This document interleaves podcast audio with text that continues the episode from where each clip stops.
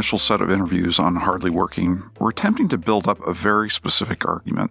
Chiefly, we want to propose that vocation, career, and work doesn't just magically appear in our lives.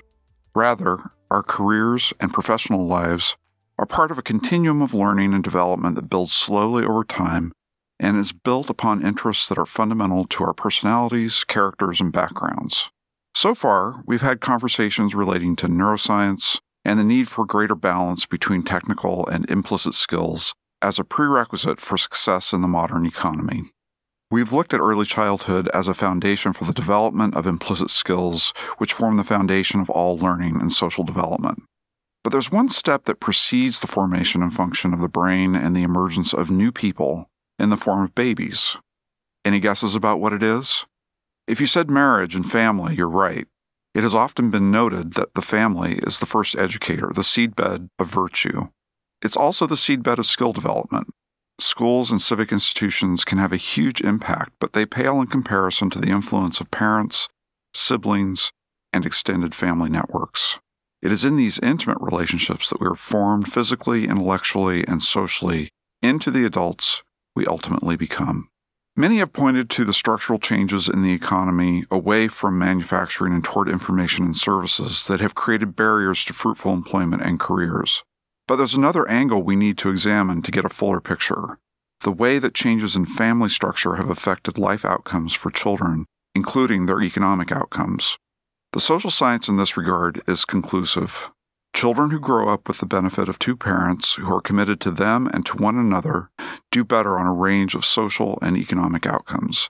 They do better in school, graduate from high school and college at higher rates, have lower rates of criminal justice involvement, are more frequently employed, and earn higher salaries. No family is perfect, and a perfect family isn't the goal. But growing up in a functioning, intact home remains one of the biggest advantages we can give our kids. The trouble is that for decades, American society has been experiencing high levels of divorce and unmarried births. Too many of our relationships are failing, and too many of our children lack the critical formation and support they receive from family. Given those problems, it's no surprise that many children and adults don't do as well as they should in school and work. In recognition of these challenges, the federal government began funding programs in 2005 that support healthy marriage and relationship education for low income couples. These programs provide voluntary, healthy marriage and relationship education through local community based organizations. These programs work to help families form and stay together. To look at the results of those programs, I'm joined today by Dr. Alan Hawkins, the Camilla E. Kimball Endowed Professor of Family Life at Brigham Young University in Provo, Utah. Dr. Hawkins is also the author of a recent AEI report looking at the history, implementation, and evaluation of healthy marriage and relationship programs for AEI. We're also joined by Dr. Brad Wilcox, Associate Professor of Sociology at the University of Virginia and a visiting scholar here at AEI, who is also a leading authority on research into marriage and family. Brad Alan, thank you for joining me today on Hardly Working. Thanks, Brad. Good to be here. Yeah, great to have you. And we've had a busy day here on the marriage front at AEI. Just wrapped up a session with some of our leading researchers and practitioners in the domain of healthy marriage. And we want to go just a little bit deeper than we went in that event over the next half hour or so. So, for those who may not be steeped in the history and philosophy of the federal Healthy Marriage Responsible Fatherhood program, I wanted to ask you first, Brad, to kind of walk us through, from a research standpoint, to talk about why marriage is a public policy issue because I don't know that everybody agrees that it is or should be.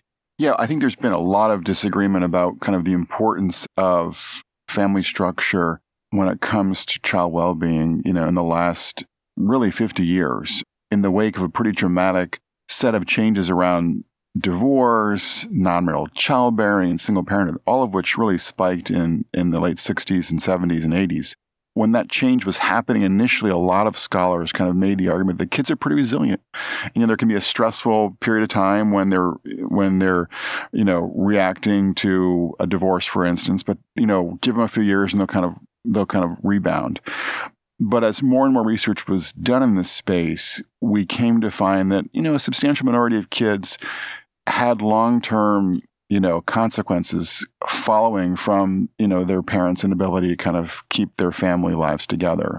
And the work done by Sara McLanahan at Princeton, for instance, was emblematic of this. I mean, she was someone who herself was divorced and remarried, um, studying single parents and their kids for many, many years. And after doing just a ton of research on this question, really came to the conclusion that, you know, on average, kids are more likely to flourish in intact married families. And this was kind of in the early 90s that she was coming out with this this line of research. And was picked up in, in the press with the Dan Quayle was right story in The Atlantic by Barbara Dafoe Whitehead. And so I think at that moment in time, the 1990s, more and more sort of center left scholars um, like Sara McLanahan and Belle Sawhill Brookings kind of came around to the importance of marriage.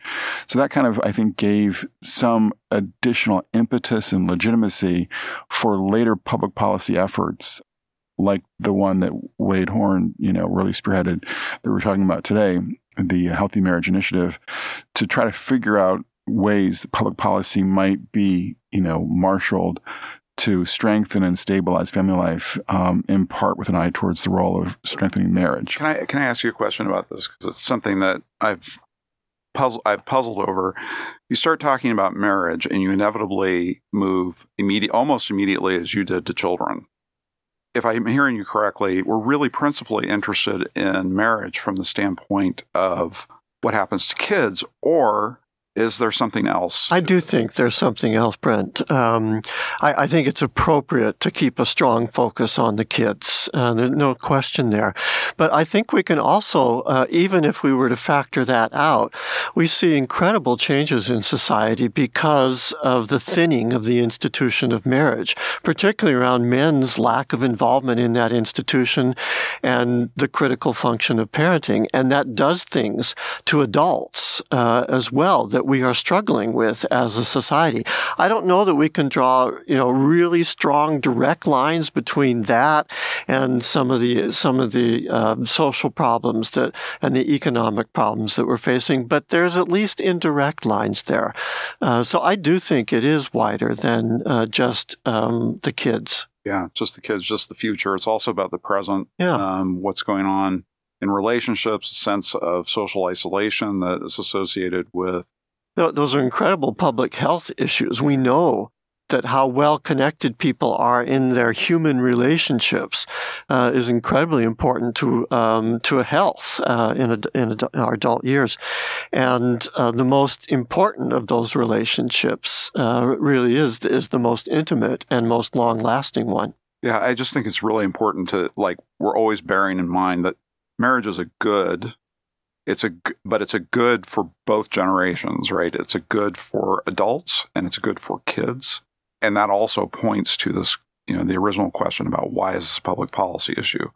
A happier healthier society is key to a whole range of other outcomes that we want that we want to see. So moving on from that not everybody agrees with Brad's analysis, with your analysis, and I'd be interested in hearing from both of you actually about what you think uh, or where you think the opposition to healthy marriage, responsible fatherhood, well, chiefly healthy marriage and relationship education comes from. I think one one part of the story here is that obviously the family structures become much more diverse since the 1970s, and so there are plenty of scholars on the left who would like to basically kind of recognize, acknowledge, and and lift up that family diversity, um, uh, almost as a value in and of itself. I think there's also a desire not to kind of blame the victim, to kind of blame you know people who, for a, range of different circumstances, end up as single parents or as non-residential parents. Um, I think that's part of the story as well, um, in terms of motivating people's kind of concern about these issues uh, and being concerned about using the M word. There's also kind of a parallel perspective on the left that what really matters is not uh, family structure per se, but family process. So love makes a family, not a marriage certificate is kind of, I think, the idea here. Um, and it's certainly true that if you actually look at the the dynamics in any given family, whatever its structure, when there is more affection, there's you know more consistent discipline, there's more attention, you know, for kids, you know, these proximate processes are the most important predictors of, of kids' outcomes and of family outcomes more generally. And so they're right about the importance of family process.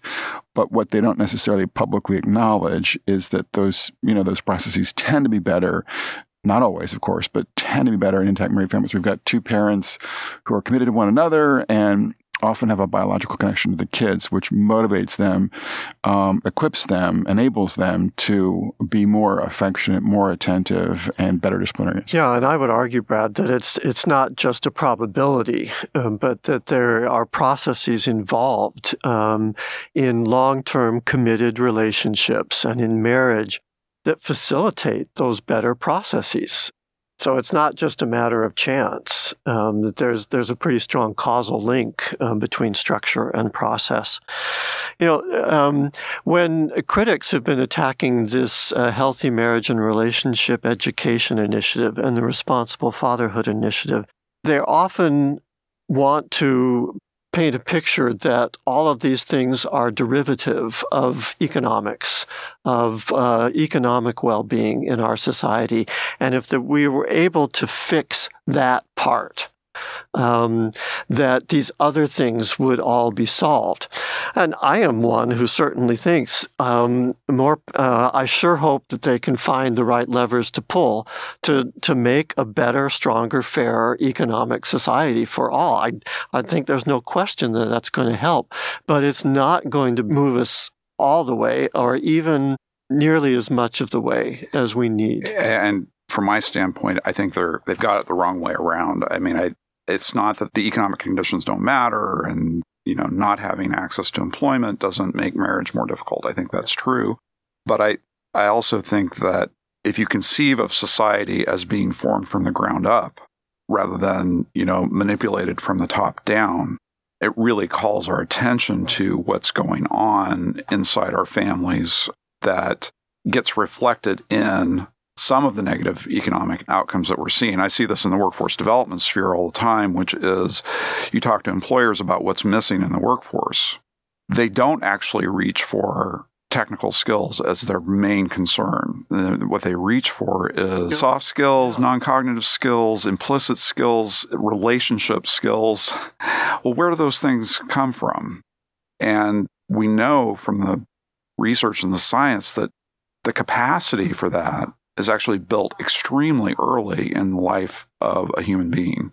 And the more stress that you put on those early years, the harder time kids have, I think, in developing that matrix of social and emotional relationship skills that then permits them to function well in the workforce. It, it, forms the capacity for learning, and then it forms the capacity for working in teams and communicating and all the things that we need in the workforce. So I, what I would say is it, it's true there are barriers in the economy that we need to deal with. It's also true that people are coming to those barriers disadvantaged, and we need to look at that as well. Let's use that to shift a little bit and just Alan, I'd really like you to walk us through this report you've done for us, and we'll include this in the show notes for this podcast. We commissioned you to do a study for us, or report actually, for us on sort of summarizing what we know about the federal investment in healthy marriage and relationship education. So I'd just like you to walk through kind of what are the highlights of that report? Well, about 15 years ago, the federal government, under the direction of then Assistant Secretary Wade Horn, decided that they wanted to take a shot at this. Can we do some kinds of programming that are going to help couples form and sustain healthy relationships and enduring marriages. There were a lot of different directions they could have gone, but they developed a primary funding stream to support community based organizations in reaching out to these mostly uh, disadvantaged couples and to help them strengthen their relationship with relationship education programming and services. And I think the evidence is uh, there was certainly a concern. Well, are people even going to be interested in these kinds of things? And I think the research has been pretty strong there. There is a keen interest there. Although it's a fairly small pot of money by federal standards, we seem to be reaching 180 to 190,000 people a year in these programs. youth, young adults, married, unmarried, step families, a wide range. Also, most of them are clearly poor or near poor, a great deal of racial and ethnic diversity. Even some of the current programs report serving same sex couples. And so it's reaching a very diverse group at significant numbers at a pretty modest cost in terms of government programming. We certainly have made progress at that level. So, so we've we placed a bet, a public policy bet. We could improve the likelihood of, of families forming and helping them to remain together by investing in these community based organizations that are doing relationship education at the ground level, really working in local neighborhoods and communities. So, how would you characterize the results coming out of this? You know, I think, you know, first thing I would say is that it's been very impressive. A very serious and extensive agenda of evaluation was put in place from the very beginning of this. And that's unusual. You usually wait a decade or two, get your feet wet, learn how to do this, and then you go through the evaluation process. But uh, this came at the same time that the federal government was starting to stress more and more evidence based uh, programming and policy. Knowing that there would be some controversy and some criticism of this initiative, the Administration for Children and Families uh, put significant energy and resources behind an evaluation uh, component to what was going on, including several gold standard, um, rigorous experimental studies evaluating the impact of these programs. I really like the way Wade talked about this. Wade Horn, who was the progenitor of all of this, that the better your program design, the better your evaluation design, the more likely you are to get zero results. Which so. is what we saw coming right out of the chute. The yep. first large gold standard study that evaluation study that was done did not find general impacts. There's some minor things, and uh, one of the sites had some positive, in, but overall, it was not encouraging. It was the no impact.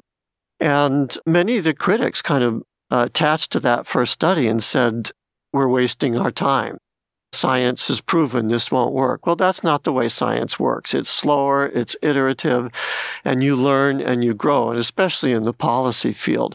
As subsequent studies came out, they began to find more positive impact. Not big impacts, small to medium impacts on couple, the quality of couple relationships. Some studies showing some impact on less divorce so creating greater family stability by keeping families together, married and unmarried. And even uh, studies showing less violence in these relationships. And I think also noteworthy is also seeing some, some impact on children's behavior and on uh, better parenting and co parenting going on. They haven't been dramatic, but in the most rigorous work that we've done, we're beginning to see some impact, especially for those who are more disadvantaged as they come to these programs. Probably that means they're really more motivated. They really want this relationship to work. It's not working has much bigger, stronger, and negative effects on them than it does, you know, the average well-educated and college a, graduate. I mean, it's an interesting point that we need to draw out a little bit, I think, here, which is that while they may be more motivated, one of the things we've also found is they're much higher need and that those two things may be related. Yeah. So. I think there are some more positive. Now, it's not just that there are, uh, I've counted more than 50 studies uh, that have been done on these programs um, with various methods. And it, you kind of put that all together. And it shows uh, some disappointing findings, yes, uh, some encouraging findings, especially so early on in this policy initiative and its history and some more nuanced findings about who benefits the most and maybe um, how we can you know, start to improve uh, what we do.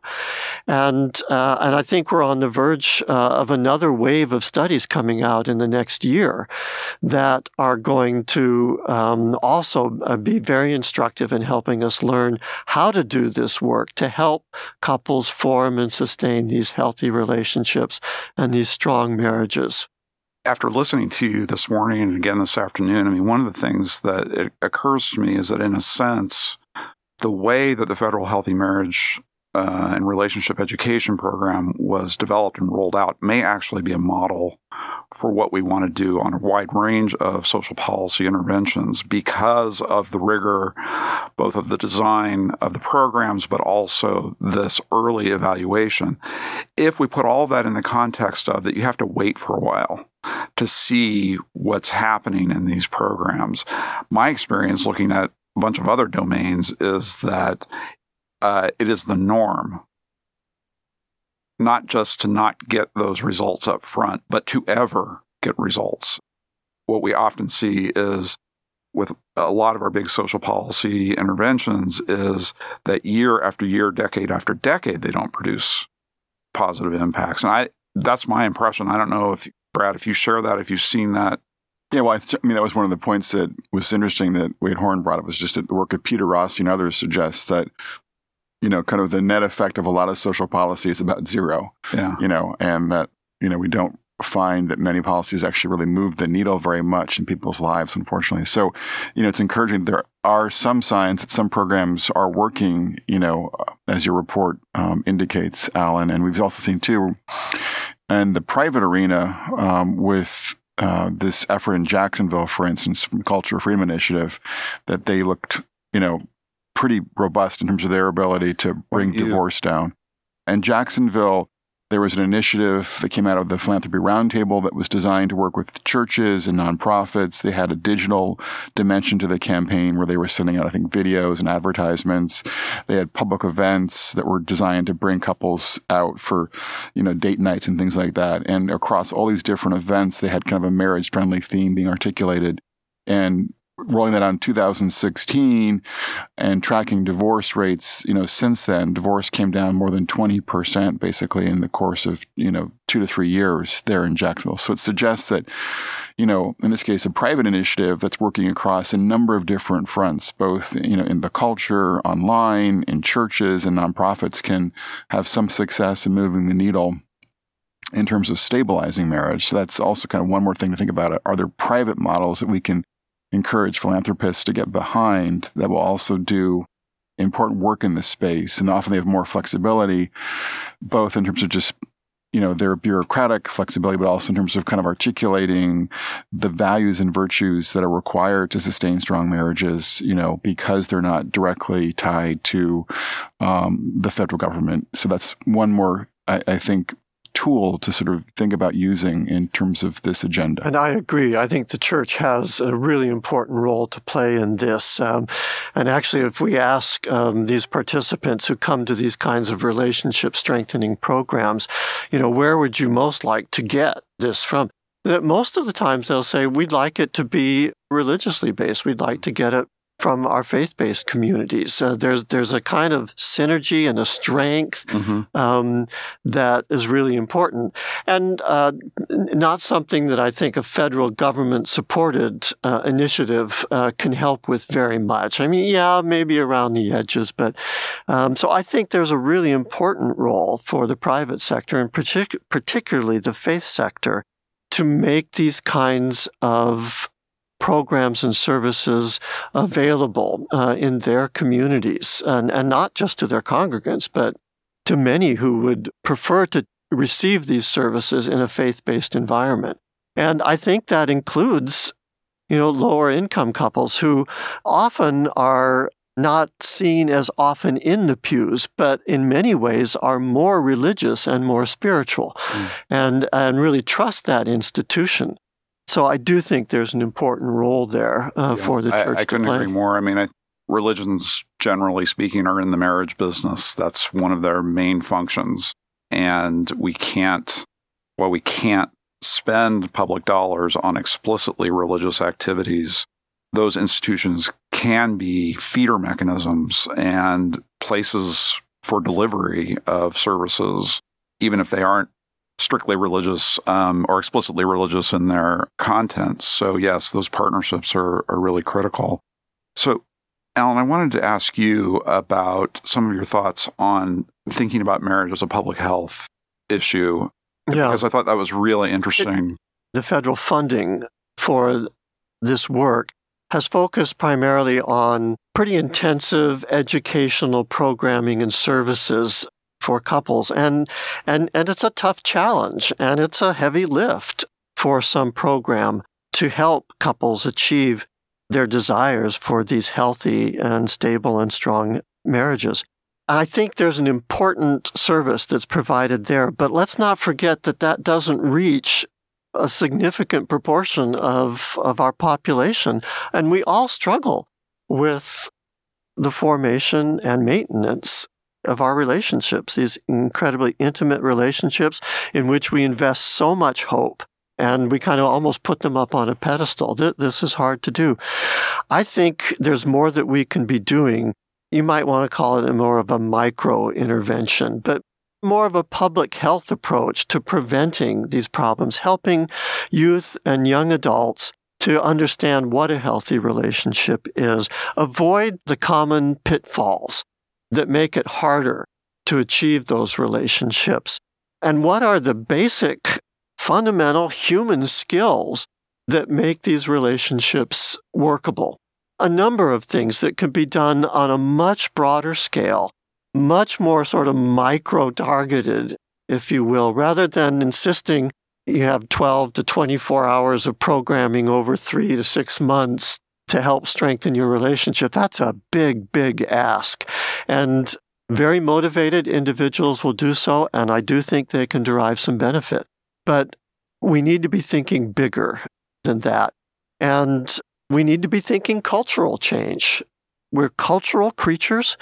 And if we could find some of those levers to nudge the culture yeah. one way or the other, maybe we can prevent more of these situations that make it hard. And, and maybe we nudge, nudge the culture by nudging the individuals. Last year, I signed up for a dieting app. And this dieting app I have a person who is responsible for tracking my whether I'm keeping track of what I'm eating, right? So if I miss a meal or two, if didn't, I don't enter it into my phone, I get a text from Marissa who says, "I noticed you've missed a couple meals. Don't forget, this is you know this is really important." And that kind of social use of social media to nudge people toward healthier behaviors is pretty effective at least it's been effective for me in this domain, and I and I really think that it could be effective. In, and, and part of that nudging, mm-hmm. and Brad could speak to this, is also getting rid of the barriers that that are those anti nudges. Yeah. Um, and I think there still are some of those policy barriers out there. Yeah. Uh, particularly, I think for the for the uh, poorer working class um, uh, in our society. Yeah, Brad, did you want to? Yeah, just I mean, yeah, we've got a report coming out soon, basically, that suggests that for working class Americans, there's often barriers around things like Medicaid and um, child care, you know, subsidies um, from the federal and state governments. Um, so, uh, you know, I was talking to a couple in Virginia a couple months ago, and they're together. They've got two beautiful little daughters, and but they weren't married. I'm like, well, what's going on here? And they said, well, they actually had sat down at the kitchen table and they calculated out you know, what would happen to the mom's Medicaid and then the kids' Medicaid were they to marry and kind of present their their joint income and they would lose access to health healthcare insurance because his company did not pay health insurance for his family. So that's a concrete example of the way in which I think one of the barriers here to to marriage um, and flexibility is around I've always been just a little bit skeptical of that, but I think that healthcare example is a really good one because when you, there's so much anxiety around access to insurance. If you start messing with people's insurance, that's a really powerful push to say we need to think about this because we we don't have any other healthcare coverage. And so I I hadn't considered the Medicaid side of this. I think it's right. really important. But I think too, I mean, the, the reality that Wade Horn was talking about today in our session was that the pop culture is not really aligned with marriage, right? So you've got a lot of people out there who aren't very well formed in, in terms of their their normative appreciation of marriage. And then, you know, they have some apprehension, some understanding that, you know, they could lose access to food stamps or, or healthcare or childcare subsidies. Um, and, you know, that understanding and that awareness in, in their networks can tip you know, the, the scale towards non-marriage. So it's not the only thing by any stretch, but, you know, I think it does sort of, um, unfortunately reinforce the sort of family instability pattern that we've seen emerge among working class Americans since the 1980s. Very interesting. I'm going to let you go here shortly, but I've got an exit question for you both, which is based on what we have learned over the last since 2005 when these programs really started to take off at least from the federal level and what we've learned since that since the introduction of the healthy marriage and relationship education program where if if you were if you had the authority to say here's what we need to do next what would that be well, I think one thing that we need to do more is to think about, you know, prevention here. And so I think trying to encourage our schools, our public schools, and private schools for that matter, including religious schools, and of course the pop culture creators to not paint a fairy tale, not in rose colored lenses thing about family life, but just actually the reality you know, the reality is is often difficult and, and hard for I think you know most families at different points in their lives. But just just to say, look, folks, if you can manage to you know get your education, get a job, get married before having kids and then keep together through thick and thin, you know, the odds that your kids are going to flourish, the odds that you're going to flourish socially and financially are just much, much higher. Mm. And if people have that broader awareness about kind of the way in which this success sequence is a path towards, you know, relative prosperity, towards the American dream, you know, that would be a real service to the, to the public. The government has some role to play in that potentially, but then also obviously a range of, of of private, both corporate and civic actors also would be, uh, I think, needed for this effort yeah. as well. Yeah, no, I, that's a great point. Yeah. Uh, there's also, I think, a number of things that we can be doing that will improve on what we've started with. Uh, this more intensive uh, relationship strengthening programming that we've got. Um, we're still pretty early on in our learning curve there. And, um, you know, first of all, there are some that have, are farther up on that curve and have really shown that they, they know what they're doing. They can uh, bring the people in and they can show positive effects you know, we need to, I think, be supportive of that and help those groups help the others learn. I also think, though, we need to be more innovative in this field. How do we help those who have a motivation for forming and sustaining these healthy relationships? How, how are we going to help them? I think one other thing we can do is, is, is get some funding behind some creative ideas, things mm-hmm. that outside the box kinds of ideas that we ought to be testing a little bit because, you know, 12 to 24 hours of educational programming is a really big ask. Yeah, uh, to, to leave your house and yeah, go somewhere and just, do something for 24 um, hours over a two month period is a is a huge. It, it is, and especially if you've got little kids. So let's try some yeah. other kinds of things. The analogy that I have is uh, I'm old enough that I remember um, the old uh, DOS language that you had to use to make a personal computer work. You had to know the language to tell it what to do. You had to type it in. You know, that's ridiculous. Um, we, we live in the age of, of click and drag kind of mm-hmm. thing, and we don't know what's going on behind the scenes. But I wonder if we can help individuals learn that there are some basic fundamental things that we can do, that we can all do, mm-hmm. regardless of our circumstances in life, that make an important difference. We don't have to fix every little piece of the system, mm-hmm. but if we can fix that one thing, there's some other things that come along with that. That gives you more hope about the relationship and its potential and its future. And uh, I, I just think there's got to be some more of that out there that will be more efficient. Yeah, I just, I really love that point. I think it's a good one to go out on because ultimately, what's going to support marriage in this country are the decisions of millions and millions of individuals. And having that information, like the impact of on your marriage of speaking with kindness and respect to one another you know the incredibly important role that that plays in sustaining a marriage you know that's a very simple thing and you don't have to be you know go to 14 hours of training in order to understand that that's an important thing So I just think that that's really a good insight. And if we can get those really powerful messages out a little bit of time over time, mm-hmm. We may be able to accomplish uh, more efficiently what a 24 hour educational program does for the few who are motivated enough and disciplined enough to take advantage of that. Well, Brad, Alan, thank you so much for joining me today. This has been a very fruitful, helpful discussion, and I look forward to more conversations like this. Thanks, Brent. Thank you.